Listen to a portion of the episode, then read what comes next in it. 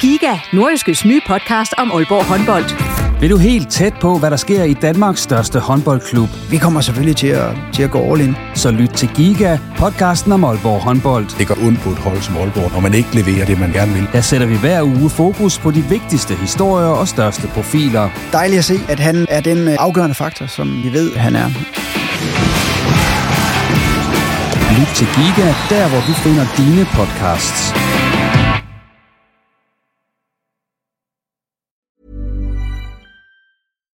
Hi, I'm Daniel, founder of Pretty Litter. Cats and cat owners deserve better than any old-fashioned litter. That's why I teamed up with scientists and veterinarians to create Pretty Litter. Its innovative crystal formula has superior odor control and weighs up to 80% less than clay litter. Pretty Litter even monitors health by changing colors to help detect early signs of potential illness. It's the world's smartest kitty litter. Go to prettylitter.com and use code ACAST for 20% off your first order and a free cat toy. Terms and conditions apply. See site for details. Hey there, it's Michelle Norris. I'm host of a podcast called Your Mama's Kitchen. When I travel, I'm usually looking for a way to find a taste of home when I'm not at home. And one of the things I love to do when I am at home is entertain. And Airbnb allows me to do that. When I was in California recently, I rented a house that had a great kitchen. And when we were sitting around the table, we we're all thinking, we're in someone else's house. Someone could be in all of our homes as well. If you have a home, but you're not always at home, you have an Airbnb. Your home might be worth more than you think. Find out how much at airbnb.com/slash host. Du lytter til en podcast fra Nordjyske.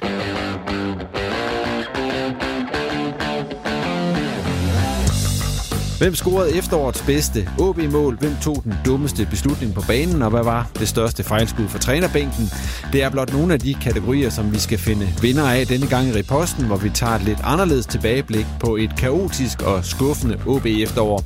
Mit navn er Jens Otto Barsø. Velkommen.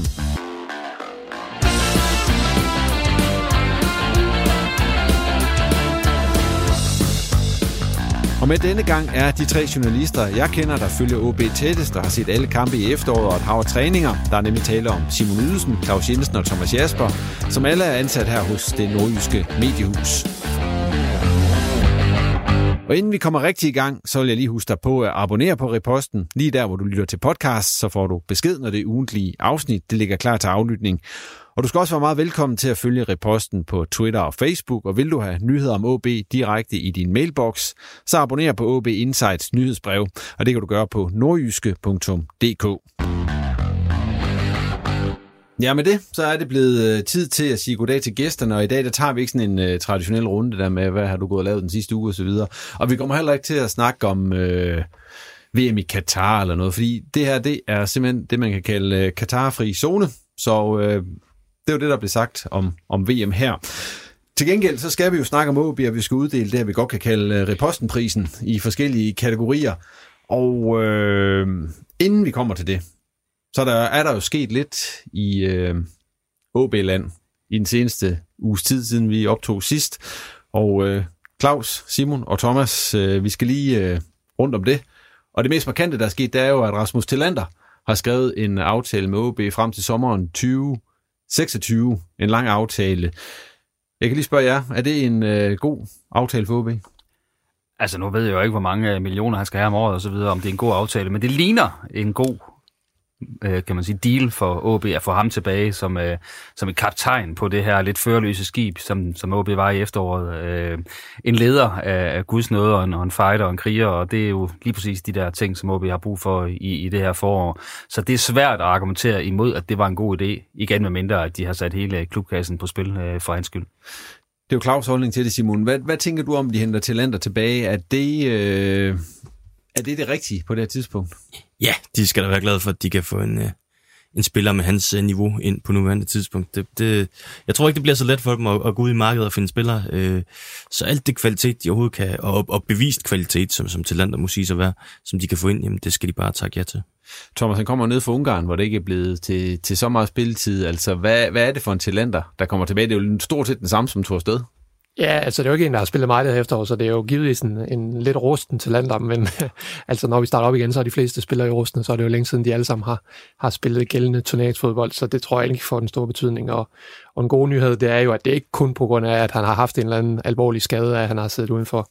Det var også fordi, at ja, til sidst så valgte valgte de så nogle andre spillere dernede. Øh, så jeg er, sikker, jeg er rimelig overbevist om, det er en talenter i den, i den samme forfatning, der kommer tilbage, når, når vi går i gang igen. Så, så jeg kan heller ikke øh, modsige de to andre her. Altså, det er, det er rigtig gode nyheder for OB, også med henblik på det her, som, vi også, som øh, Claus også nævner med, at når vi har kigget på OB-holdet i efteråret, så har vi jo især savnet noget lederskab, og så, øh, så ved vi jo i hvert fald, at det kommer, det kommer talenter med. Er det en ny anfører også, der kommer tilbage til OB? Ja, det håber jeg. Øh, det er jo oplagt. Altså nu, øh, Lukas Andersen har haft det, og, og øh, ja, men han er jo ikke i mine øjne den, den naturlige anfører i forhold til at skal lede øh, med, med ord øh, på en bane. Øh, der fik Lars Kramer det så, men han er jo slet ikke så vokal som... Øh, og han er ikke særligt vokal, for noget bare sige som det er. Øh, talenter, han er simpelthen i en klasse for sig, hvad det angår, så, så det ville overraske mig meget, hvis han ikke får det anførerbind øh, klasket på, øh, på armen. Simon, du er inde på, at øh, de skal være glade for, at de kan tiltrække en øh, kvalitetsspiller som talenter. Du tvivler altså på, at, at, øh, at de kan hente de øvrige, der kommer, for der er jo lovet, der kommer flere, at de bliver samme kaliber? Øh, nej, men jeg håber da forhåbentlig, at, at man kan, kan ramme et niveau eller talenter, fordi det er det, der skal til. Altså, de skal have to-tre kvalitetsforstærkninger mere for at, at kunne sige, at man i hvert fald har gjort sit på transferdelen øh, frem mod foråret. Og det, vi snakker ikke bare om brede spillere, vi snakker altså om spillere, der skal gå ind i en top 5-6 i truppen. Men det er jo svært at få sådan nogen til OB i øjeblikket. Altså, de ser vel også på spillerne, hvad, hvad for et hold der er, de skal ind på, hvor de ligger. Ja, altså, de, de, de, de meldinger, jeg i hvert fald får, når jeg sådan spørger lidt rundt omkring, det er, at, at øh, de får svært ved at finde noget på det danske marked, fordi der er rigtig mange danske spillere, som siger, at vi, vi har ikke lyst til at komme til OB, fordi det, det kunne godt ende med at blive en nedrykning, og det har vi ikke lyst til på vores CV. Øh, og nu er der ikke lige en forestående VM-slutrunde, eller, eller et eller andet andet, som kan kan binde op mod, at, at man skal ud og have noget spilletid for enhver pris. Øhm, så, så jeg tror, at OB først og fremmest skal prøve at kigge mod det svenske marked, hvor Hamren han jo har et, et stort navn, som man måske kan trække lidt på. Kan I komme med nogle bud på nogle øh, oplagte eller gode forslag til, til OB indkøb? kun på positionerne. altså, ja. jeg synes jo, de skal have en målmand. Jeg er ikke tryg ved, ved Posevic og, og en Theo Sander. Jamen, man kan, man kan, det vil være simpelthen at, at at udstille ham, og, og skulle, han skulle spille alle kampe i sådan et, et vitalt nedrykningstruende forår. Det, der, der kan man ikke forvente, at han skal bære det i den, øh, i den øh, aldersklasse, han er. Så, så en målmand og en, øh, ja, en midtbanespiller og en angriber vil jeg da gerne øh, have, at de skal ind og finde, men, men øh, hvis man så begynder at kigge på, at jamen, skal de skal de have en eller anden OB-fortid, et eller andet, der gør, at de kan se en idé at komme hjem og, og redde deres gamle klub, altså så, så er der jo ikke så mange tilbage på, på markedet. Altså, så er vi ude i sådan noget Mikkel Kaufmann, men, men som ikke virker måske specielt realistisk. Man kan få fat i ham, øh, ja, og så, og så øh, ja, så kunne man jo så begynde at tænke ud i ekstremerne og så øh, sige bare så godt, men det er jo ikke øh, realistisk. Han har et år tilbage mere i, i Kina, han er med til VM og så videre. Så, men det kunne jo øh, være fint at kunne hente dem hjem, men jeg har svært ved at finde dem, så, så det kan godt være, som Simon siger, at man skal håbe, at nogen kunne tænke sig op i Sverige og spille under den tidligere landstræner. Har I nogle navn? Nogle af andre på Altså, der var jo ham her i sommer, Salet fra, fra, fra Sarpsborg, men som Simon også siger, så var problemet jo, at dengang, der var han ikke specielt opsat på det, og det er ikke sikkert, at han er blevet mere opsat, som det er gået i OB det, det sidste halvår, men det, det er sådan en spillertype, en, en leder på midtbanen, som, som man godt kan se, at OB skal, skal ud og lede efter. Der er også en Vito Mistrati i, i, der er gået helt galt i byen nede i rumænsk fodbold, som, øh, som vi så skal videre her. Det er jo også en, en oplagt spiller for OB, øh, men, men ellers er det jo svært med, med de her navne, som Claus siger, så bliver det formentlig noget, hvor Hamren skal trække på sine på sin skandinaviske kontakter, og jeg har ikke et fuldt overblik over, hvad der løber rundt i, i både den svenske og norske række, der kan, der kan forstærke OB, men jeg vil sige på positioner i forhold til dem, Claus nævner, så vil jeg også godt spille en højre vingbakke ind i, i spillet her. Øh, Kilian Ludevig, det ser jeg simpelthen ikke holde til, til det OB, de vil i, i det her forår, så jeg tænker også, at den højre bak der, den skal man vel kigge på. Der er en angriber, der løber rundt i svensk fodbold, øh, som øh, har spillet for Nordsjøbing, har kontraktudløb nu her, øh, som helt sikkert vil være en forstærkning for OB, Christoffer Nyman. Ja, men ifølge hans, øh, ja, hans agent og så videre, så, så kigger han ikke OB's vej, og det er jo øh, udfordringen. Altså, de fleste kigger næppe OB's vej som det allerførste, så det kan godt være, at man skal hen mod slutningen af vinduet og, og være heldig, at nogen øh, ikke rigtig kunne finde noget, der var bedre, og, og så kommer OB i spil. Øh, jeg, jeg tror, det bliver svært at gå ud og skrive med nogle store navne nu og her. Ja, altså apropos Nyman, nu har vi jo spurgt os lidt rundt der, og det, det, det, det virker ikke som om, at det øh, trods alt er en hyldeluppe, de kan ramme på nuværende tidspunkt. Jeg, jeg tror, det bliver sådan noget med, at man skal ud og lege nogle spillere. Øh, både øh, altså rent praktisk i forhold til økonomien i det, men også fordi, at det er det, er det som spillerne vil købe ind på. Altså man vil ikke sidde og blive fanget i, at, at, øh, at øh, man sidder i Aalborg og OB øh, og måske skal spille første division efter sommerferien. Øh, så, så altså, jeg, jeg, vil, jeg vil tro, at, øh, at lege, øh, legemål kan meget vel blive en, en mulighed, hvis OB skal optimere de, de spillere, de kan få ind. Men er der egentlig øh, sådan, at ja, sådan nogle etablerede kendte navne, som især var i spil i øjeblikket. Altså nu nævner Clausen ind som Kaufmann, men det er jo heller ikke en garanti for, at der bliver scoret øh, nej, 10 mål i, for, nej, i så, så, så, kan du også tage sådan en som Peter Ankersen, der er ude som tredje valg, som højreback i FCK. Han vil da sikkert være en forstærkning i forhold til det niveau, vi har set for, for OB's nuværende højrebacks. Men, men så kommer spørgsmålet, vil han det? Og, og nej, det, det, det, det vil han nok ikke. Så, så, så har du jo ligesom også øh, et billede af, hvor, hvor svært det bliver for OB at, at gå ud og hente øh, forstærkninger. Men I var inde på det der med, at de skal have OB, altså, altså du var inde på, Claus, med, med at de kunne have OB hjerte. Dem er der jo egentlig heller ikke så mange af, altså hvis man kigger rundt. Der er masser, masser af i den, i den norske liga, men ja, de, men de er jo lige op. Så, de, de er jo selv blevet smidt op. Lige præcis, ja. lige præcis. Nej, men det er rigtigt nok. Der er jo ikke en august, som der var dengang i, i sidst, hvor det var ved at gå galt, der løb rundt ned i østrigs fodbold, og og nok også valgte OBA på grund af, på grund af sin fortid der. Dem kan jeg heller ikke se. Altså, Kaufmann synes jeg virker forholdsvis urealistisk. Han, øh, han har forholdsvis pæn succes i Karlsruhe, øh, og senest med, med mål og assister det hele. Øh, og jeg tænker, at han spiller sæsonen færdig der, så den har jeg svært ved at se i hvert fald. Altså, vi snakker jo meget om, at de skal have ham der, øh, skraldemanden på midtbanen, ham der, som virkelig kan sætte noget fart i det hele og, og, og komme med noget attitude. Øh, jeg tror, at noget af det, som OB de ville kunne gøre, det var at kigge mod første division, se på, hvad er der af kvalitet der, fordi det vil de økonomisk kunne hente. Og der vil jeg pege på sådan en som øh, Magnus Højser fra, øh, fra Næstved, øh, som har været en, en, en fremragende øh, midtbandspiller i, i efterårssæsonen, og en af de største profiler. Du kan også tage sådan en som Frederik Carlsen fra, øh, fra Hvidovre og sige, at han ville også øh, virkelig kunne gå ind og, og, og, og bevisligt nok kunne gøre noget af det, som OB mangler. Så altså, det, er jo, det er måske den vej, man skal kigge og der kan man sige, at i forhold til videre setup, der skal der jo ikke så meget til øh, med OB's professionelle setup, før at, at det vil være en opgradering for ham jo. Lige netop, ja. En, der så til gengæld i hvert fald øh, bliver i OB, som ellers havde kontraktudløb nu her ved årsskiftet, det er Marco Ramkilde. Han har fået forlænget sin OB-kontrakt, som jeg husker det, med tre år. Hvad, øh, var det den øh, rigtige beslutning for OB at, at forlænge den? Ja, det var det vel. Altså, man lavede den her kort aftale, fordi man var usikker på, på Ramkildes fysik, og han har da trods alt i hvert fald i de her måneder vist, at, at han ikke har været skadet, tror jeg overhovedet, faktisk.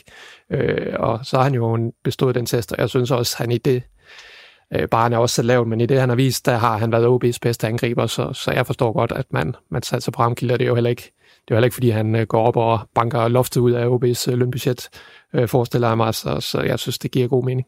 Ja, og så kan man sige, at ja, han har lavet to mål, et i pokalen, et i Superligaen, og, og selvfølgelig har han ikke brændt Superligaen af, men, men når først han rammer sin, sin topform, hvor, der hvor han kan spille 90 minutter, og, og, og så måske også på et tidspunkt kommer til at spille på et hold, der rent faktisk kommer til at producere mange chancer, og kommer til at dominere kampene forhåbentlig, så, så bliver det også en helt anden situation. I mange af de kampe her øh, i efteråret, der har han jo været ja, på lidt øh, en Warriors post op foran øh, og, og ligget alene, og, og, og så er det svært sådan at, at skinne for alvor.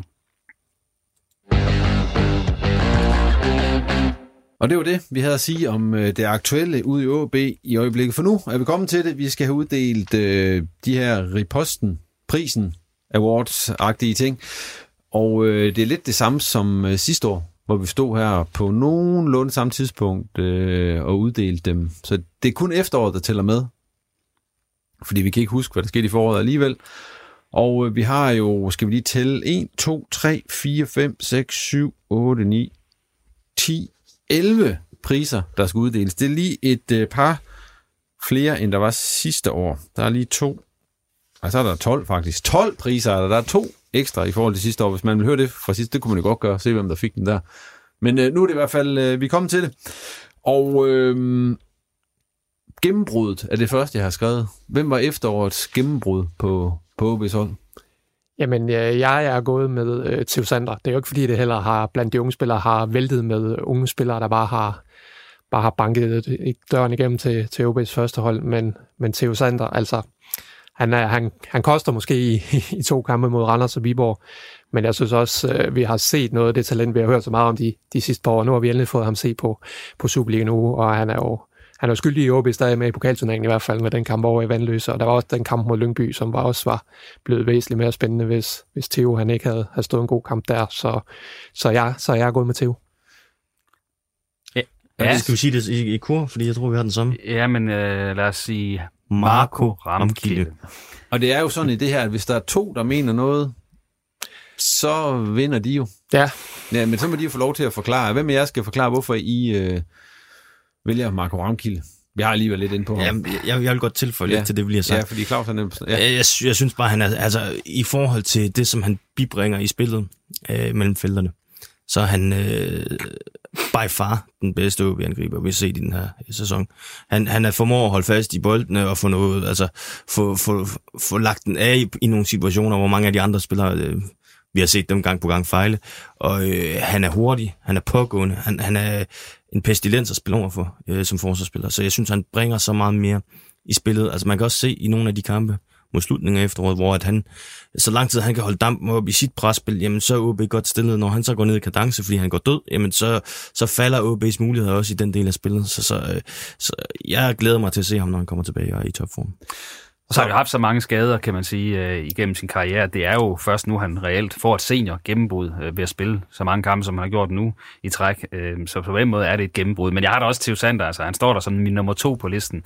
Øh, så, så jeg vil sige, men, men når det så ender med, at han ikke får den, jamen så, så er det klart, at de her fejl, de, øh, de gør lige udslaget, øh, som, som Theo trods alt laver, og som er forventeligt at lave af en, af en ung keeper. Men han er da klart runner-up, synes jeg, på, på den her. Ja, den fik uh, Marco Ramkilde, altså den her årets uh, gennembrud. Det må jeg leve med, jo. Ja, ja. det kan du også godt acceptere. Kan jo, jo, jeg er fuldstændig enig i, at det er OB's bedste. Ja, der er også kun to kandidater reelt set i den her kategori. Nu kommer ja, vi så til en ja. kategori, hvor der er lidt mulige kandidater. Det er nemlig efterårets uh, skuffelse, altså på, på spillerfronten. Uh, hvem vil starte?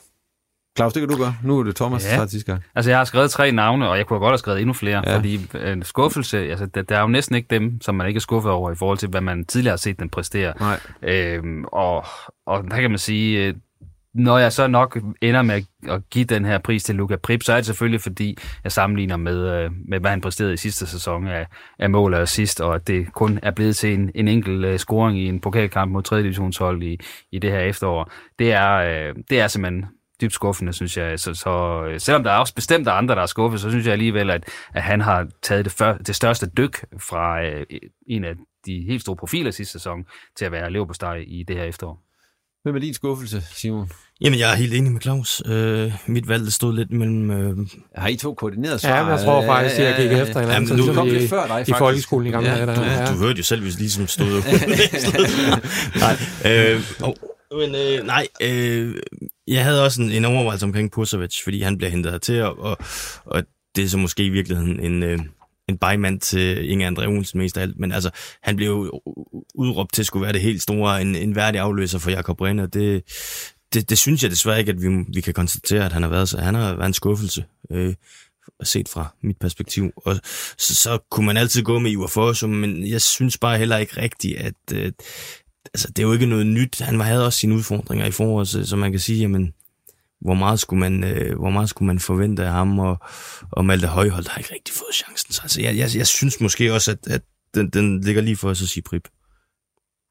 Uden at, uden at have talt med dem før, hvad er nu, du, hvad er du nået frem til, Thomas? Jeg, skal, jeg har jo påtaget mig rollen som ham, der, der kommer på tværs. Så, ja, altså, du vinder ikke. Er det, ikke, er du nu Nå, okay. taget Nå, den, kan man ja. sige. Ej, ja. nu Thomas fremfører argumenter. Ja, lige Så, ja. Det kan jo være, at vi, vi skifter ja, mening. Ja, det kan jo. Øh, ja. Jeg tænker, der er mange derude, der sidder og råber, hvorfor, hvorfor er Lukas Andersen slet ikke nævnt her. Øh, men ham har jeg faktisk heller ikke valgt for, på grund af den skade her, og, og det forløb, der har været. Øh, det har været det har været meget, han skulle ind og bære på det overbehold, og det har han selvfølgelig ikke formået. Øh, så han er også en af skuffelserne, men jeg har faktisk gået med Ivar for, som øh, jeg, jeg synes, øh, det er en mand, der, der når, øh, når Lukas er gået ud i starten af sæsonen, i hvert fald har båret anførbindet, og, og det er slet ikke en mand, der har taget det ansvar, man kan få en dag. En, en mand, der har spillet norske landskampe, og den løn, han ligger til EOB også, og så videre.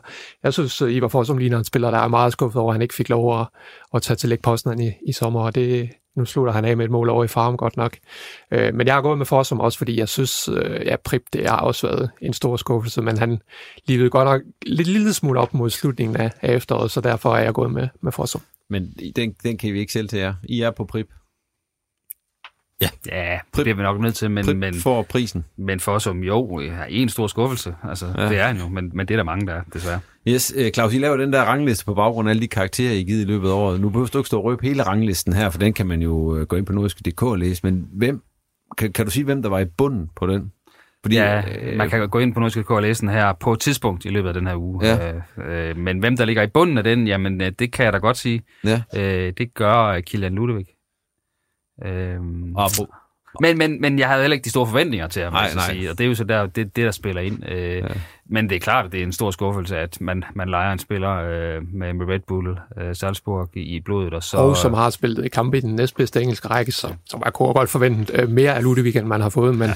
men øh, han er i hård konkurrence om den pris her, og det er nok ja. derfor, han ikke blevet nævnt. Men det kan jo så sige, vi skal ikke røbe for meget om den liste, her, fordi den, som sagt, den kommer senere på ugen, men der er jo det med den, at den er lidt usædvanlig i år, fordi at Der er, kun tre, ja, der er kun tre spillere, der sådan set har præsteret over middel, Ja. ifølge den her øh, meget, meget troværdige liste.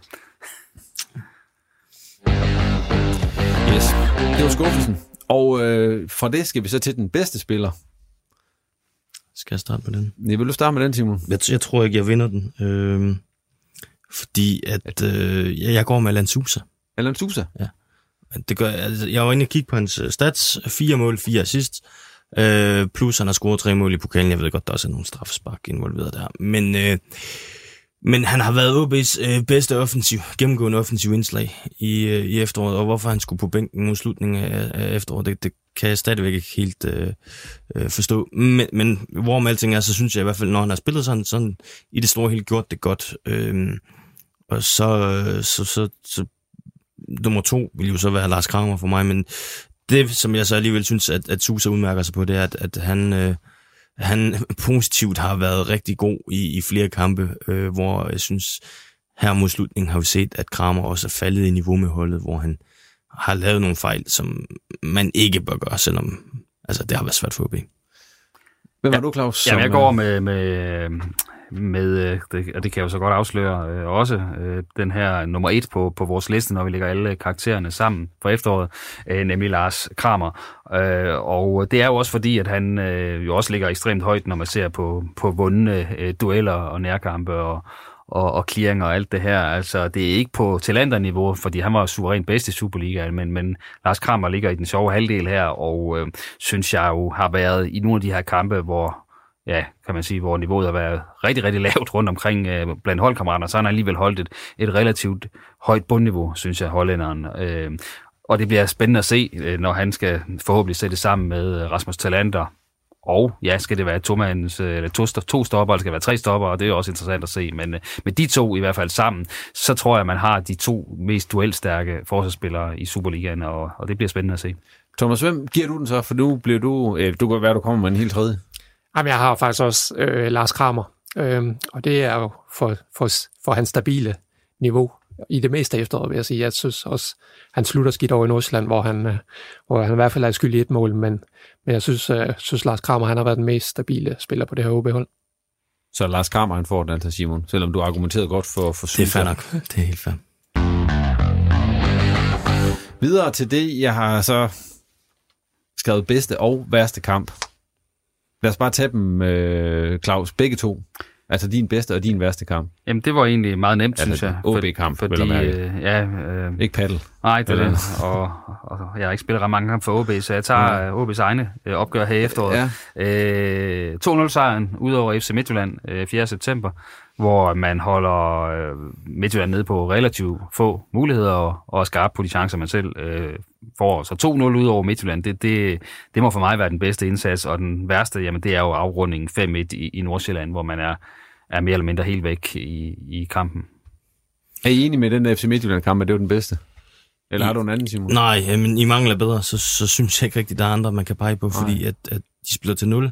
Og det er også i den kamp, hvor OB's defensiv har set bedst ud i hele sæsonen. Altså man øh, holder øh, Midtjylland fra de der helt store åbne chancer. Der er godt nok et par optræk til noget, men, men OB er bare dygtige så i defensiven og står kompakt i den der blok. Øh, og det var der, man sådan troede, at nu vender det, nu kan det blive godt, og det her, det kan blive til noget. Så. Øh, ja. Men det var så også med, kan man sige, Kramer og øh, Mathias Ross. Ja. Øh, og øh, det var jo så øh, en uge senere, så var Ross væk, og øh, det spiller jo også ind i, kan man sige, i den her derut, som, som OB har været ude i. Og der er det, at hvis man skal vælge den bedste åbekamp, så skal det næsten være en sejr, ikke Thomas? Og der jo. har jo kun været tre. Ja, det er Der det. var den Ja. over Lyngby, og så var der den hjemmesejr mod Brøndby, og så var der den her FC Midtjylland-kamp. Så er du også ind med... Jeg har også gået med FC Midtjylland-kampen. Der synes jeg, at vi, vi så noget, nogle af de ting, Lars Friis han havde, han havde talt så meget om, med det her høje pres, der virkede godt mod, mod et Midtjylland-hold, der måske også var lidt i, i vildrede med en ny træner og så videre, øh, om hvad de lige skulle der. Øh, men jeg har den Midtjylland-kamp, og som den nordligste har jeg også Nordsjælland-kampen. Altså det er jo ikke fordi, altså Nordsjælland har været det bedste hold i Superligaen i, i det her efterår, og de var også rigtig, rigtig skarpe i den kamp. De, de har ikke mange afslutninger, der ikke går i mål. Men det er mere øh, OB's øh, indgang til kampen. Det, det virkede ikke til at være en kamp, man troede på, man kunne få noget ud af. Det, den måde, man greb den an på, og, og det er jo selvfølgelig skuffende, så, så derfor er jeg gået med den. Men der var mange at vælge imellem, når vi ser på den ringeste kamp i efteråret, eller den værste kamp. Simon, er du også ind på FC Nordsjælland? Ja, ja, øh, men altså, jeg, jeg vil så sige, at jeg har også to kampe mod Viborg, øh, så hvor jeg synes, at OB har præsenteret sig øh, i mindre god forfatning. Også den i Aarhus. Ja, men ja, og så, så jeg, jamen, den havde jeg også med, men jeg vil så sige, at hvis du husker tilbage på den der første halvleg nede i AGF, øh, der var ikke nogen ophidsende omgang øh, for nogen af holdene, men, men jeg husker også bare, at Tusa, han har en, en friløber, øh, hvor han bliver stukket i dybden, og nærmest øh, kan, kan score ham, så vælger han at gå ned i fart, hvor der så er to AGF-spillere, der kan hente ham. Hvor jeg, hvor jeg bare tænker, jamen, scorer han der, så gad jeg godt at se, hvad der så var sket. Og så, så går man jo så bag om dansen i anden halvleg, der, der Pusovic, han, han ja, halvvejs for en, en 1-0-scoring. Var udkampen i Silkeborg også? Jo, den, Ja. øh, ja. jeg synes, øh, udkampen i Silkeborg og hjemmekampen mod Viborg øh, mindede meget om hinanden i, i forhold til, at man, øh, det lignede jo hold, der ikke øh, der overhovedet troede på, at de, de kunne noget der. Øh, så så, så det, det er også to af de, de, de der kommer der tættest på Nordsjælland, synes jeg. Men det sidste indtryk, det er det, der står klar til erindring, så vi tager... Ja, men det er også fordi, de ikke prøver jo. Ja. Det er jo fordi, de ikke prøver. Ja. Så det var de bedste og de værste kampe, eller OB-kampe her i efteråret. Så er vi kommet til øh, bedste mål. Og øh, der har jo været, som jeg lige husker det, 14 at vælge imellem. Altså vi tager Superliga-målene, ikke pokalmålene, der har nu heller ikke været så frygtelig mange alligevel, men Superliga-mål. Der er jo ikke så nogen, der er klappet ind i, øh, i, i det ene målhjørne, og der er heller ikke så nogen, som, som den grænlige score øh, i foråret øh, mod FC Midtjylland, hvor han øh, tager et rush over, over en, en hel bane, halvdel og så videre. Så, så jeg synes, det er lidt svært at pege på dem, men øh, så, så, så hvis vi skal pege på nogen, og det skal jeg jo, så, så er jeg ind på et af dem, hvor man kan sige, opspillet øh, er rigtig godt. Øh, og, og der går jeg så med Alan Sousas 2-0-mål ud mod FC Midtjylland, hvor, hvor Lukas Andersen finder ham faktisk øh, i, med en af sine to assists i det her efterår. Øh, en, en, en stikning, og så øh, en kølig øh, afslutning fra Sousa udenom om løssel. Der scorede Pedro Ferreira også det der langskudsmål. Ja, og det kunne også godt Ja. være en kategori, øh, men, men, men problemet med det mål er lidt, at når man ser den bagfra, så, så er det faktisk også lidt Lidt et drop drop. af, af løssel. Ja, jeg tror, hvis de Herning skulle stå og lave det program her, så har Jonas Løsen nok fået største drop for den, tror jeg. Så, så den synes jeg er svær. Vi synes, det var et fantastisk langskudsmål Ja, ja, ja. Men selvfølgelig OB. Jamen, øh, vil, vil, øh, Thomas, vil du tage dit bud på årets øh, bedste OB-mål? Ja, jeg er egentlig gået med Andreas Poulsen mod, mod Silkeborg, fordi jeg synes, det, var, det mål var et udtryk for, hvad, hvad, hvad der i det mindste kom til at virke for OB sådan i, i de sidste kampe, inden den sidste kamp, så hvor man får de her vingbakker i spil, og man får Luka Prip ind i det her mellemrum og så videre. Øh, der, der synes jeg, der var noget, der pegede fremad, så, så den er jeg også gået, den er jeg gået med i mangler bedre. Simon, har du, øh, hvem er du, har du en helt tredje? Nej, eller nej, er det jeg, jeg andre er helt enig med Thomas, fordi det der mål øh, mod Nordsjælland, eller ej, mod, mod Silkeborg, øh, det, er jo- det er jo efterårs bedste aktion af Kilian Nudevik, vi ser der, altså hvor han, hvor han tæsker bolden ind i skoen på, på Luka Prip, som har fundet det her mellemrum, og så ligger den her øh, skærende pasning, som så åbner det hele op, fordi Silkeborg, de har komprimeret det hele. Så, så jo, jeg synes, der var, der var nogle gode takter i det mål der. Claus, kan du leve med, at du- Andreas Poulsen får efterårets... Det kan jeg sagtens. Den står mål. også på listen, og sammen med Jonas Bakisses øh, 1-0-mål, som han krøller ind mod Lyngby. Øh, så det er, en, det er en færre vinder. Hans første og hidtil eneste mål for OB vinder så Andreas Poulsen, ja. bedste Effektivt. OB-mål. Ja, Ja. man behøver kun score et. Ja, det er det. For at vinde prisen her i hvert fald. Nå, øh, noget andet, vi så skal lige skal rundt om her nu, vi er ved det der med mål, eller ikke mål, det er største afbrænder. Kan I, kan I huske? Åh oh, ja. Kan du huske den største ja, ja, afbrænder? ja, det kan Den har jeg frisk erindring. Hvem havde den så? Den havde Kasper Høgh over i pokalkampen i Middelfart, hvor han får en, øh, en tværpasning ja. øh, nærmest foran det lille felt, formår han så at sparke forbi øh, kassen. Øh, så, så den øh, står for mig som den, den største af dem alle sammen. Nu går vi så over i pokalturneringen. Det gør vi. Ja. Det må du leve med. Det må jeg leve med, fordi jeg kan heller ikke huske sådan i Superligaen, har der jo ikke været så frygtelig mange chancer. Så... Ja, jeg, jeg, har, jeg, har, jeg har et par stykker. Ja, men du får Kasper Høgs afbrænder over... Ja, den, den vinder for mig. Eller. Men det kan også være, det er, fordi det er den, den nyeste, så en af de nyeste. Ja, og den var også stor. Simon, du har nogle, nogle andre. Jamen, jeg har den, den største i min verden, og det er, det er jo altså, det er måske ikke så meget det, at, at, at den bliver brændt, men Oliver Ross har et forsøg mod, mod AC Horsens, jeg mener det efter 65 eller 75 minutter spil, hvor at Malte Killerik, han på helt mirakuløs vis redder bolden inde på stregen. Hvor jeg bare tænker, det der i 99 ud af 100 tilfælde, så er det et mål. Men, men meget symptomatisk for OB's øh, efterårssæson, så var det selvfølgelig ikke et mål der. Så den Oliver Ross, hvad har du, Thomas? Jamen, jeg var jo sådan set også gået lidt ud over dine præmisser og landet på Kasper Høgh mod Middelfart, men hvis jeg skal spille en anden ende, så, så må det blive Fossum fra den der Horsens kamp, og han også har en, en stor chance tæt under mål, hvor der Hiring for your small business? If you're not looking for professionals on LinkedIn, you're looking in the wrong place. That's like looking for your car keys in a fish tank. LinkedIn helps you hire professionals you can't find anywhere else, even those who aren't actively searching for a new job but might be open to the perfect role. In a given month, over 70% of LinkedIn users don't even visit other leading job sites. So start looking in the right place. With LinkedIn, you can hire professionals like a professional. Post your free job on linkedin.com slash people today. nærmest er frit skud, hvor han alligevel præsterer og, og brænde på lidt delage der, så, så hvis det skal være Superliga, så går jeg mig i, hvorfor som der. Men hvis vi godt må tage pokalturneringen, er det så Kasper Høgh? Ja, det synes jeg ikke, der kan være nogen diskussion om. Altså, ja, hvordan han kan sparke den forbi, øh, det, det forstår jeg stadig. Det synes jeg, han fortjener. Den får han så. Det er jo, skal skille lige køre færdig. Men kan den der Magnus Christensen, han havde? Ja, mod Brøndby. Ja, mod Brøndby. ja. Ej, den altså var stor. I, i, forrige sæson. Ja, den var så at brænde, den Den var godt nok stor. Jeg tror også, øh, hvad, hvad, nej, det var en forårskamp. Så jo, den, jo, den tror jeg, de vinder 3-0 eller sådan noget. Ja, de vandt jo stort ja. OB, men... Ja. Øh, men jeg, jeg tror ikke, den fik nogen award, nej, men det kunne godt være årets afbrænder. Der var ikke nogen award i sommer, nej. så den slap han på. Ja. Men den får så årets afbrænder. Ja, det synes jeg. Det kan jo godt blive ja. Så er vi kommet til det, der hedder dummeste beslutning på banen. Og jeg kan huske sidst vi lavede det, der var det jo Pedro Ferreira, der fik den for at have revet to gule kort på en, ja, et minut nærmest i, i en kamp. Øh, hvem synes du, der skal have den dummeste beslutning på banen i år, Claus?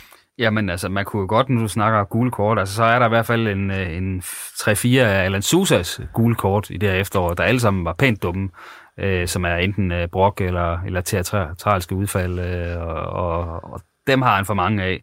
Og det, øh, jeg ved ikke, om det er en af årsagerne til det, vi var inde på tidligere, hvor Simon ikke helt forstår, hvorfor, hvorfor Susa ryger på bænken mod slutningen af efteråret. Altså, om det er sådan noget, der ham ren. Jeg ved jo, det har han nok svært ved at acceptere generelt, den, den type gule kort. Øh, så det kunne godt være dem, hvis jeg så samtidig lige skal frikende. Han fik et mod Lyngby faktisk, som var helt ude i skoven. Øh, så ret skal være ret. Det var, det var kun, øh, kun fire ud af de fem gule kort, som, øh, som han havde fortjent. Men det kunne godt være den, men det er det så ikke, når jeg så i en sidste ende skal vælge noget, så bliver det jo, så, så, så må jeg lande på Theo Sanders tøven med at, at sparke ud i andet minut i udkampen mod Randers, hvor han så sparker den ind i, i fødderne på en Randers-spiller. Altså, det, øh, det er bent hårdt, men altså, det er jo i den sidste ende... Øh, ja, han var advaret. Han var advaret, ja. Ja, og derfor er jeg også landet på den. Altså, jeg har også altid hørt, at en fejl, den er jo først en fejl, når man har begået den to gange, og han havde jo begået den lige inden. øh, så, så, så den synes jeg ikke, man kan komme ud med udenom Theo Sander på, med dog øh, den anden målmand væk som en stærk runner-up for den der FCK-kamp. Øh, først så ville han have slå en retur lige ud i skoene på, på Klaassen, og så er der det der bizarre 3-1-mål, hvor han, jeg ved ikke, om han kommer i tvivl om, om han er i feltet, eller hvor han er, han, han lader i hvert fald bolden løbe forbi sig, og så kan de jo sparke den ind i et tomt mål, og så, så OB's comeback-forsøg ligesom elimineret der, så, så de to målmænd, synes jeg, konkurrerer om den her. Er det lige før, det, det, det er 50-50 med, med Bosevics sidste sidste skovstur og der mod, mod FCK, og så den her. Det er godt nok tæt løb, synes jeg. Det er lige før, du får lov til at afgøre den, så Jens til, fordi ja, men... det, er lidt, det er lidt med præmissen, fordi jeg siger, hvis, hvis det er, øh, hvis det er sådan selve beslutningsdelen, så, så synes jeg, det er, er Theo Sander, der, der, der taber på den, men, men hvis det er sådan selve udførelsen af en aktion, så, så er der ikke nogen tvivl i min verden om, at Pusovic han skal have den for, for, for, det, for det der udfald, han laver mod, mod FCK. Nej, det var ikke kønt. Ingen af delene. Skal, så, jeg, skal jeg så bestemme? Ja. Jamen, jeg synes, jeg, jeg har jo stor sympati for, for Theo, kan man sige. Så jeg synes, øh, jeg jo sad på stadion og så kampen der med FCK sammen med min sønner, og hvad, hvad laver han, hvad laver han? Min datter var faktisk også med at grine voldsomt meget af det. Så øh, der var ingen af dem, der grinede, da Theo han lavede den der nede i Randers. Så lad os, lad os give den til, til Posevic. Man kan sige, Theo besluttede sig heller ikke for at lave det der spark ind i fødderne på Randers-spilleren, hvor, hvor man kan sige, at Posevic besluttede sig for at gå ud af målet der. Så, så med det argument, så kan han vel godt få den. Ja, lad os give den til ham. Vi skal videre til øh, dummeste beslutning uden for banen, og der er jeg skrevet et parentes. Det er en ny kategori, og øh, den synes jeg ligesom, den blev vi nødt til. Hvorfor har du indført den her? Ja, det, kan du, ja, det kan du forklare os det? Antyder du, der har været nogle øh, beslutninger? Jeg synes i hvert fald, der er mulighed for at finde nogle, øh, nogle kandidater inde i den her kategori. Så lad os høre, hvad I synes, for det, der, altså der kan man sige, der er, nogle af dem, der er ikke så mange at vælge imellem. Her, der, er- der er rigeligt. Ja, der er jo, der er jo masser, der er masser af muligheder her, men jeg har alligevel gået med timingen på, på fyringen af, af Lars Friis. Altså, der er jo både det her med, at det, det så ud til at, at gå fremad, øh, og, og resultaterne var bedre, end de var i starten af sæsonen. Plus det her med, at man vælger at gøre det to dage inden en AGF-kamp, og inden der så kommer en landsholdspause. Altså, jeg, det er et helt sort tidspunkt for, for mig, at man, man valgte at eksekvere den her beslutning. Altså, havde man gjort det et par uger inden, øh, efter den der forfærdelige sæsonstart, så var der ingen, der kunne have, have gødet over det. Øh, så, så det er timing for den fyring, jeg, jeg er inde på. Det var dit øh, bud på den dummeste beslutning uden for banen. Hvad, hvad er du ind på, Simon? Jamen, øh, ja, der var mange, som, som man siger. øh, altså, Na- Nadrani, øh, tilføjelsen, og man har åbenbart ikke, øh, ja, det påstår de jo, så de har, det har de måske også, øh, taget referencer på ham, og det, det, men det virker bare underligt, når han så viser sig at, at have en, en orange side, rent altså personligt. Øh, det burde man måske nok have opdaget. Øh, og min nummer to, det er måske også sådan lidt en, der er affødt af nummer et, men nummer to, det er, at, øh, at man står i den her situation til lyngby hvor man mangler en stopper, fordi at man har solgt Mathias Ross, og kort endda så man lejet Anders Helska ud øh, på transfervinduet sidste dag. Og øh, der er noget matematik, som ikke går op for mig der. Det, det, det synes jeg ikke, OB får løst særlig godt. Øh, så så hele, hele den der proces med både at skifte Helskær og Ross afsted, det, jeg kan ikke helt... Øh, jeg kan ikke helt få det til at give mening, selvom de siger, at, at det med Ross, det opstod senere. Så, så må man jo have vist, at man har tilbudt ham ud i markedet. Så, så derfor synes jeg, det er en dårlig beslutning, at man vælger at lade Halskær gå. Øh, og, og nummer et, jamen, det er igen det samme. Altså, hvorfor skulle Lars Friis fyres på daværende tidspunkt? Det giver ikke nogen mening i min verden. Vi vil lige kigge på det, Claus, øh, her for, ja, det var sidste uge, at dengang Lars Friis han bliver fyret, der er OB, der er de et point. Under stregen, ja. Under stregen, altså et point op til redning. Nu har de så syv. Så rent øh, sådan matematisk og tabelmæssigt har det jo heller ikke været nogen særlig god beslutning. Nej. Og hvad er du nået frem til? i Ja, den men sammenhæng? øh, vi kan jo tage min, min, min toer øh, på listen, fordi det er, at man øh, vælger at kigge på truppen der i august og sige, vi har Margaret, vi har øh, Kasper Høgh, vi har Enosike, Ementa, og så siger man, så har vi, hvad vi skal have af angribere. Øh, de her, de kan, kan brage OB i top 6. Det, det, det forstår jeg. Det forstod jeg ikke noget af dengang, og det forstår jeg sådan set stadigvæk nu, at man, man ikke mente, man skulle ud og- og finde et eller andet af højere kvalitet. Og det har man jo så også betalt prisen for, at, at OB jo ja, er det mindst scorende hold øh, øh, i Superligaen. Så, øh, De står også noteret for 0 mål til sammen i Superligaen, de tre. Ja, det må man sige. Øh, Og, og nu er de jo sådan helt ude i, altså, ja, Kasper Høgh har godt nok fået lidt tillid af, af hvad hedder det, øh, af Erik Hamren her mod slutningen. Øh, ja, og hvorfor har han det? Det har han vel, fordi han trods alt har, har øh, spredt lidt humør i truppen og, og trænet trods alt med, med, med en vis form for engagement, og så, så er det jo, kan man sige, så skulle ikke så meget til for at komme op og få øh, komme over Margarits og, og Imenta i forhold til engagement og kvalitet. Øh, men min nummer et er helt klart også øh, Lars Friis øh, fyringen, som ikke rigtig gav mening på det her tidspunkt, øh, hvor der var tegn på, at, at OB begyndte at, at finde et koncept og, og nogle point. Så er vi enige om, at øh, I er enige om, at den dummeste beslutning uden for banen, prisen, den går til beslutningen om at, at fyre Lars Friis på det tidspunkt, hvor de gjorde det. Ja. Og så går vi videre. Apropos Lars Friis, træner og så videre, så har vi en kategori, der hedder trænerens største genistreg. Der har vi jo haft to trænere at vælge imellem. Der har både været øh, Hamren og førnævnte Friis. Øh, har I kunne finde en, en trænermæssig genistreg her i løbet af efteråret, som I synes er værd at fremhæve, eller har I flere? selvom der var to trænere at tage, så synes jeg ikke, det er fordi, vi sidder med, med fem muligheder her for, hvad vi skal vælge og så videre. Men, men jeg er egentlig gået med, øh, med øh, Erik Hamrens håndtering af Margarit, og med de signaler, det også sender til, til resten af truppen, øh, at, at han ikke, han ikke vil acceptere øh, ja, både at den fysiske tilstand, som Margarit er i, og det er en træningsindsats, han har leveret osv. Øh, det tror jeg måske godt kan komme øh, Hamren og OB til glæde på, på længere sigt, så, så jeg er gået med, med, med den håndtering der.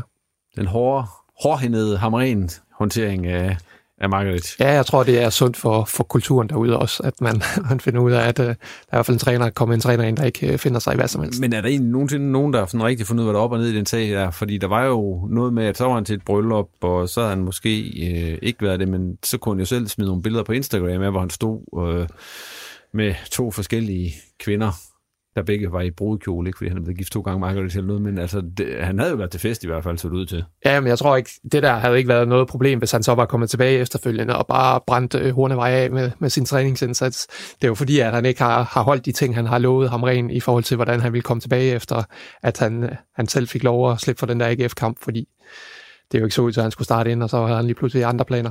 Øh, og hvis han så var kommet tilbage efterfølgende, og, og ja, og har vist den helt rigtige indstilling, og, og det han havde, havde aftalt med Hamren der, så tror jeg ikke, så tror jeg ikke, at Hamren han havde stadig havde set sig sur på ham på den måde, som han, han har. Så, så det er jo fordi, han heller ikke efterfølgende har levet op til det, Hamren forventer ham han kom jo også allerede, kan man sige, da OB genoptager træning i sommer, der kommer han jo tilbage i, i slem forfatning, og det er også grunden til, at Lars Friis som udgangspunkt i alle træningskampene ikke vil satse på, på Margarits. Øh, og så, ja, så bliver han så nødt til at, at forsøge det på et tidspunkt, øh, hvor, hvor det ikke rigtig går, går OB's vej med, med en rigtig skidt sæsonstart, øh, uden at det så øvrigt kaster noget af sig. Så, øh, så, så jeg tror ikke, der er nogen af os, der kan være enige om, at Margaret, han, øh, han har fortjent, øh, han ligger lidt, som han, som han har ret lige nu. Men at kalde det en genistreg, det ved jeg ikke. En rigtig beslutning i hvert fald. Øh, og genistregerne, dem har jeg ikke så mange af på min liste. Nej, der er måske bare nede på rigtige beslutninger. Ja, det tror ja. jeg også. Ja, og så kan man sige, var det så også en rigtig beslutning, øh, at OB gik om til, tilbage til at spille med de her tre stopper og to wingbacks her mod slutningen af efteråret? Ja, øh, på den måde, at vi fik set Andreas Poulsen og Kilian Ludvig, som jo har sin eneste forsvar, vil jeg sige, i det offensive spil. Vi fik set dem bragt i spiller. Vi kan se et OB i, i, i, kan man sige, den midterste del af kampen mod Brøndby se, have et fint udtryk på det område, og også, øh, kan man sige, mod Silkeborg i langt hen ad vejen i den kamp, inden man så falder sammen. Øh, så der var der også noget der, som måske kunne blive godt, men de fik jo ikke rigtig nogen point ud af det, OB, så, så i den sidste ende ved jeg ikke, om jeg vil... Så vil jeg i hvert fald ikke bruge ordet genistreg om det, men der var i hvert fald et eller andet der, der, der klikkede på et tidspunkt. Hvad er du kommet frem til, Simon? Jamen, jeg, jeg ved ikke, om det som sådan er, er, er trænerens værk, men jeg bilder mig ind, at Hamren har haft en aktie, en rimelig stor aktie i, at, øh, at man fik øh, skrevet med Marco Ramkilde, og, og fik ham bragt ind i truppen. Og, og hvis det så er tilfældet, så vil jeg vælge at sige, at det har så været øh, øh en lille genistreg øh, at, få, at få ham bragt i spil, for jeg synes, han har, øh, han har højnet niveauet. Det var alt sammen Hamren ting der, som jeg lige i mener, at Lars Friis han har gjort sig værdig til at komme i betragtning med noget. Det han noget at få lavet, inden han så blev fyret. Ja, men han sætter jo holdet godt op i, altså, i forhold til indstillingsmæssigt, både hjemmekampen mod Brøndby og, og også taktisk i forhold til, til udkampen mod Midtjylland. Så der er selvfølgelig nogle ting der, men, men det er jo så få kampe og så, så tyndt et grundlag, at jeg synes, det er svært ved at pege sådan en radikal genistreg ud, som, som han siden. har lavet. Ja, det kan også være det der problem. Der er sket meget siden han var der. Altså, vi skal jo lige huske på, at han, han, Altså, det er, jo, det er jo også marginaler. Det synes jeg også er vigtigt at, at nævne i det her, fordi altså, øh, hvis de scorer mod Horsen, så vinder den kamp, så kan alt se anderledes ud. Hvis hvorfor, som han vælger at score på et straffespark nede i Viborg i, i runde 1, så kan det også se anderledes ud. Altså, øh, der, der, og, og hvis nu Pusovic, han har haft en lidt bedre dag mod FCK i runde 2, så altså, der, der er jo nogle ting, som bare radikalt har spillet imod Lars Friis der. Øh, og, og den der øh, implementering af den der firebakkæde, øh, synes jeg, tanken var god, og tanken var rigtig, men, men øh, resultatet af det har bare ikke været som ønsket, så, så det er lidt svært at, at sætte uh, pil op ved den. Hvis vi lige skal blive enige om øh, en, en af de her tre kandidater til trænerens øh, største, eller mest rigtige beslutning, hvad for en synes vi så, vi skal, skal tage? Nu kommer vi med, ja som sagt, tre forskellige. Hvis jeg skal bakke op om en af de andre bud her, så bliver ja. det nok den der ramkilde. Den har jeg jo egentlig slet ikke tænkt over, men, men uh, der er ingen tvivl om, at Hamren har haft en, et stort ord, skulle have sagt der, og, og, og det tænker jeg, at det er OB tænker godt for OB, at at man trods alt fik Ramkild ind slutningen af efteråret øh, i forhold til de muligheder, man havde i front der. Øh, så, så hvis jeg skal bevæge mig væk fra min, øh, fra min markerit, så ja, går jeg du, over på Ramkild. Du bliver på angriber, med noget med angriber ja. i hvert fald, ja. Hvad med dig, Claus? Kan du købe den? Ja, det kan jeg godt. Ja. Det kan jeg godt. Men altså, det, det, vi skal ikke ud i sådan et, et trofæ på størrelse med, med Champions League-trofæet. Nej, altså. nej, men det er bare roligt. der, der, der, er vi, der, er vi, der er vi slet ikke. Det er, det er ikke budget til. Nej, Nej. det var godt. Øhm, perfekt. Det bliver yes. sådan en, en, en, en, en nips, sådan en nål kan man få. Ja, men honorable mention, eller sådan noget den stil. Så er vi kommet til, det var så genistregen, eller mest rigtige beslutning, så er vi kommet til trænerens største fejlskud. Ja, skal jeg starte med det? Ja, det må du gerne, Simon. Øh, jeg, jeg synes, at Lars øh, Friis gjorde øh, Luca Prip en bjørnetjeneste ved at lade ham blive inde i anden halvleg udkamp mod Silkeborg. Det var en beslutning, som jeg har meget svært ved at forstå. Øh, simpelthen fordi jeg synes, at Luca Prip i den kamp leverer noget, der nærmer sig efterårets ringeste OB-præstation af en enkeltstående spiller. Og den kan jeg rigtig godt tilslutte mig, fordi det var også noget af det, jeg undrede mig allermest over i takt med, at der blev skiftet spillere ud af team, hvordan i himmels navn kan hans navn ikke blive trukket ud i, i forhold til dem, der skulle pilles ud af den kamp. Så, så det var et rigtig godt bud. Øh, og så, øh, så begynder det også at blive lidt, lidt, lidt tyndt med, hvor man kan sige, decideret øh, fejlkastet. Altså, jeg har jo tidligere nævnt Kilian Ludevig, altså, at han har fået ni kampe fra start i det her efterår. Med det defensive, øh, de defensive mangler, han har, det, det synes jeg også er lidt af et, et fejlskud i, i virkeligheden. Yes, det er jo så over to trænere, kan man ja, sige. Ja, det den, sige, den må de dele. Ja, den må de dele. Hvad med dig, Thomas? Hvad, har, du, har du en tredje kandidat til, til bordet? Jeg vil også sige, det jeg også har undret mig mest over i efteråret, det var også, at Luca Prip han spillede færdig nede på, på det der kunstgræs nede i Silkeborg efter, efter den første halvleg der, så den køber jeg fuldstændig. Skal jeg spille en anden ind, så, så var det måden, som Erik Hamren kom ind på i forhold til at ja, gøre tingene radikalt anderledes. Jeg ved godt, der, når man fyrer en træner, så er der jo en grund til det, og så er der også en forventning om, at en ny træner han kommer ind med, med, med nogle forandringer, men jeg synes, det var voldsomt, som der lige pludselig øh, alt det, man har arbejdet med tidligere med højt pres og så videre, det blev ligesom øh, ligesom lagt væk, og det kom så tilbage her i slutningen af efteråret, især i det der Silkeborg og Brøndby kampe. Men, men jeg er svært ved at forstå, at der skulle gås, gås så, så, lavet så, meget, så markant en stilændring der, øh, og jeg tror heller ikke, det var, det var specielt godt for, for hverken spiller eller, eller noget i OB. Så, så, så den kan få en runner op hos mig i hvert fald. Men med to mod en, så bliver trænerens øh, største fejlskud, at Luca Prip, han spillede færdig i kampen mod Silkeborg. Enig. Yes. Det var så anden pris til, til Prip. Det har vi gud heller ikke været noget stort efterår fra hans side.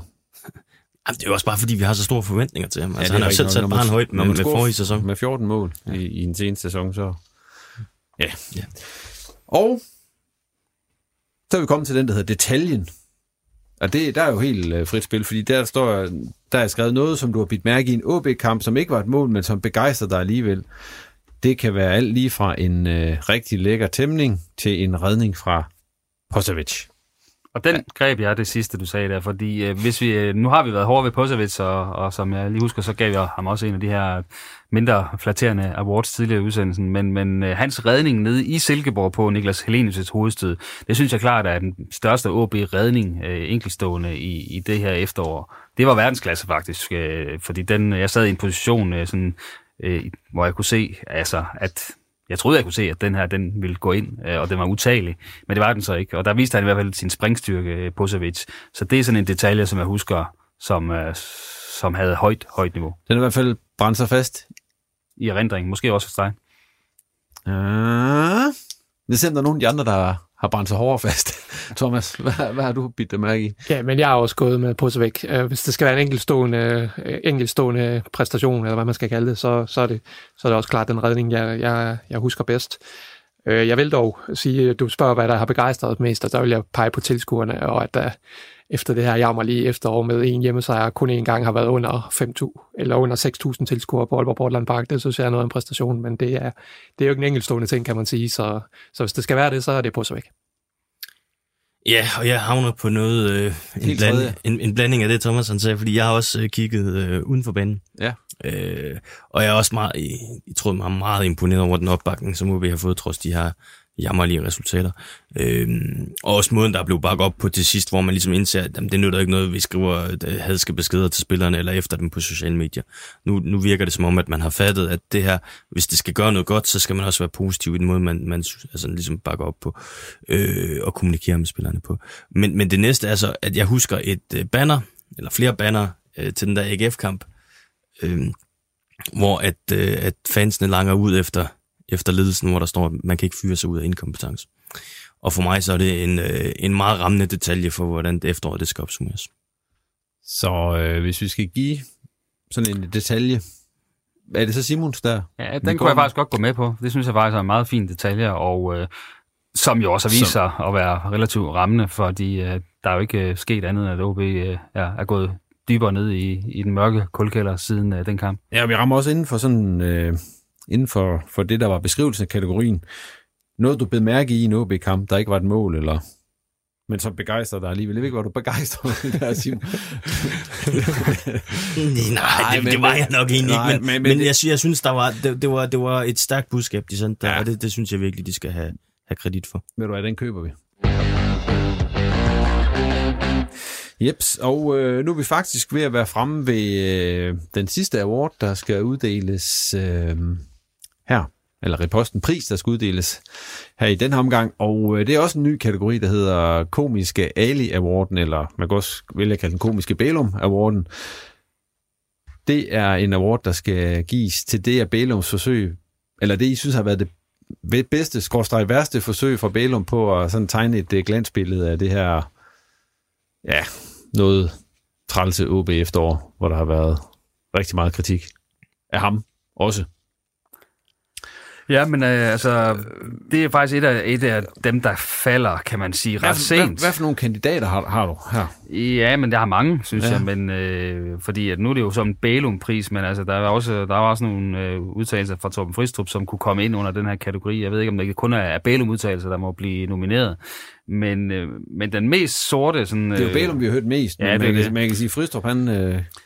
Ja, men altså efter kampen over i Nordsjælland, efter vores sidste kamp, der, der hører jeg... Øh, Øh, Thomas Bælum sige i et interview med øh, Thomas Jasper i øvrigt, altså, hvor han siger, at min erfaring er, at der kan gå op til et halvt år, før man ser effekten af et trænerskifte.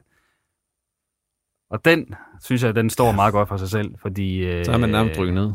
Ja, jeg vil sige, øh, det var jo faktisk et halvt år, som øh, Lars Friis fik øh, som, som cheftræner, og øh, der var det begyndt sådan at, at gå fremad, da han så får fyresedlen. Så øh, hvis, hvis man mener, at der, der skal over et halvt år øh, yderligere, inden man så rammer noget, så er det i hvert fald øh, en underbygning af, at fyringen af Friis var, var forkert, og at man har undervurderet hele situationen. Hvis man, hvis man tror, man har tid til at vente et halvt år på, at det bliver rigtig godt, øh, det har man ikke, så er man rykket ud. Men det tror man jo heller ikke, og der er også det lidt komiske Ali-aspekt over det, i kraft af, at man sådan lidt taler lidt efter og prøver at, at tegne et, et, et rigtig glansbillede af noget, som jo faktisk er noget rigtig skidt. Ja, så tror jeg, hvis man skal finde noget dokumentation for det her, jamen, så er det jo typisk, at man ser en umiddelbar effekt, når man fyrer træneren, mens den så er fæset ud efter et halvt år. Øh, så må man håbe, at det ikke er tilfældet her, og det kan jeg jo godt forstå, at han, han krydser fingre for. Det var Claus' bud. Har du et andet bud, Thomas? Men jeg vil også øh, gå med Torben Fristrups, hvis jeg må gå ud om, om Balum, så vil jeg godt sige, at det der, det der interview på, på Viaplay op til den der OB-kamp, hvor han siger tre kampe, så er der ingen, der snakker nedrykning i Aalborg længere. Altså det er ikke kun fordi, at det så har vist sig at være helt forkert. Øh, efterfølgende, det var det, det, det virkede også helt øh, malplaceret, da han, da han sagde ordene. Øh, så hvis jeg skal gå ud om Bælum, så tager jeg Tom Fristrup. Men skal jeg vælge en, en Bælum, så bliver det den her efterfyringen af, af Lars Friis, hvor han står og bakker Inge André Olsen op og siger, jeg tror, han siger, at øh, truppen den er stærkere i den her sæson, end den var i, i sidste sæson, og han synes, at Inge André Olsen har gjort et godt stykke arbejde. Det tror jeg ikke, der er mange andre end, end Thomas Bælum i Aalborg, der er med på, på det tidspunkt der, så, så den går jeg med, hvis det skal være. Jamen, jeg, jeg er jo lidt på, på, på Thomas, der, Thomas' side i, i forhold til at øh, gå med Torben Fristrup, fordi der er måske en grund til, at han ikke har udtalt sig flere gange end, end det ene interview til, til Viasat. Øh, fordi det, han kommer afsted med at sige der, altså netop det der med, om, om tre kampe, så er der ikke nogen, der snakker om nedrykning i Aalborg. Nej, det er der ikke, hvis det er Aalborg Pirates eller Aalborg håndbold, vi snakker om. Men altså OB, det, at han kan stå og sige det på daværende tidspunkt, det er jo... Hold op, altså det, det er vildt.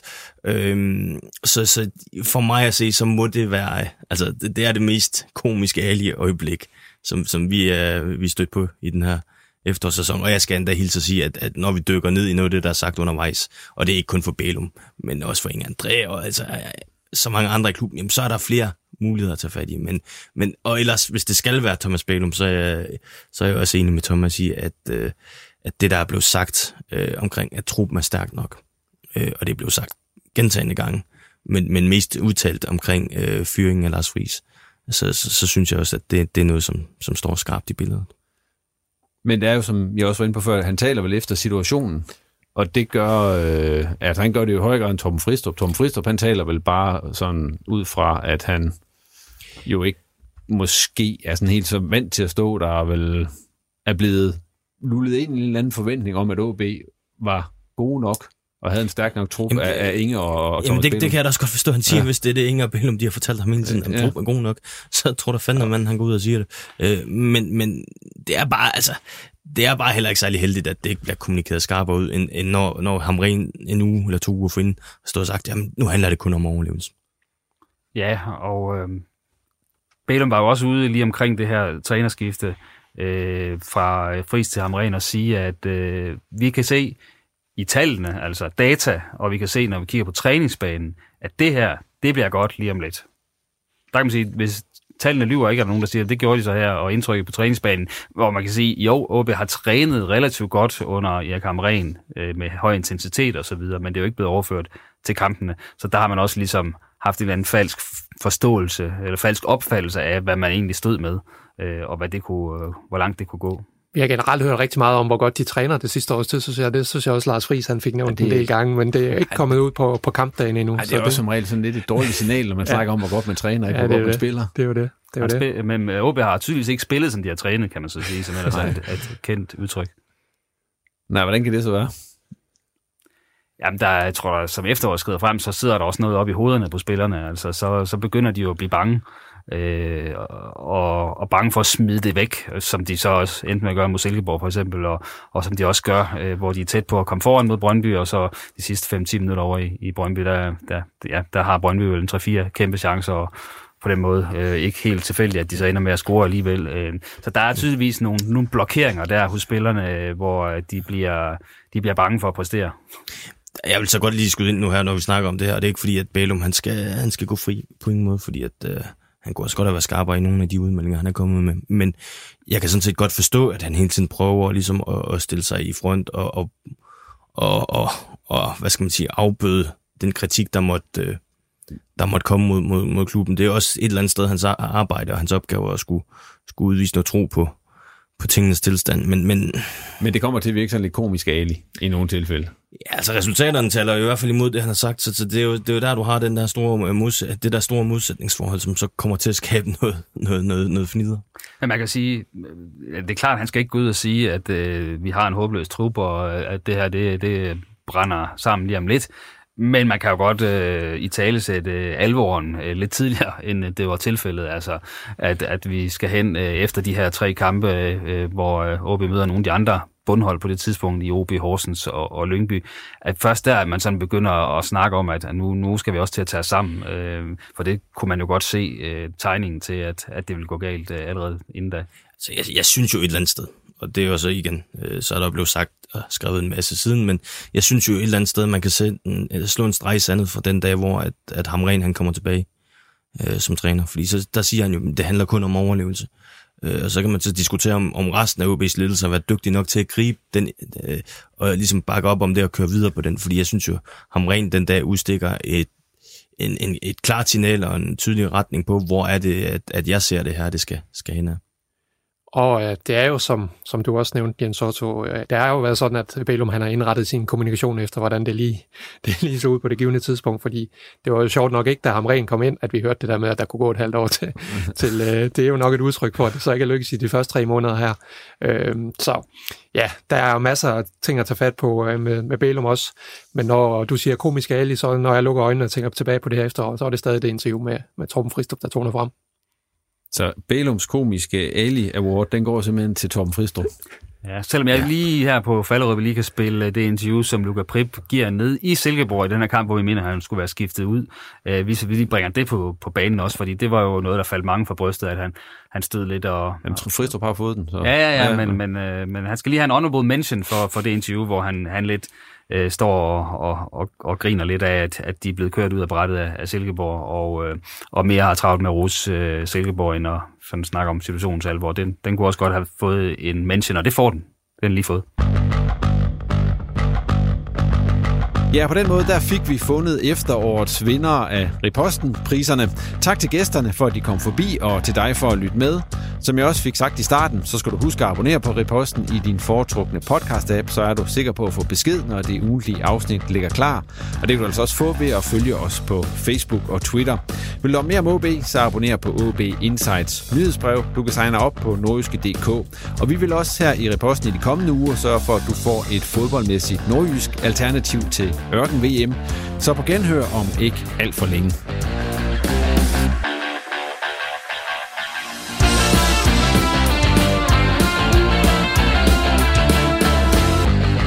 Du har lyttet til en podcast fra Norgeske.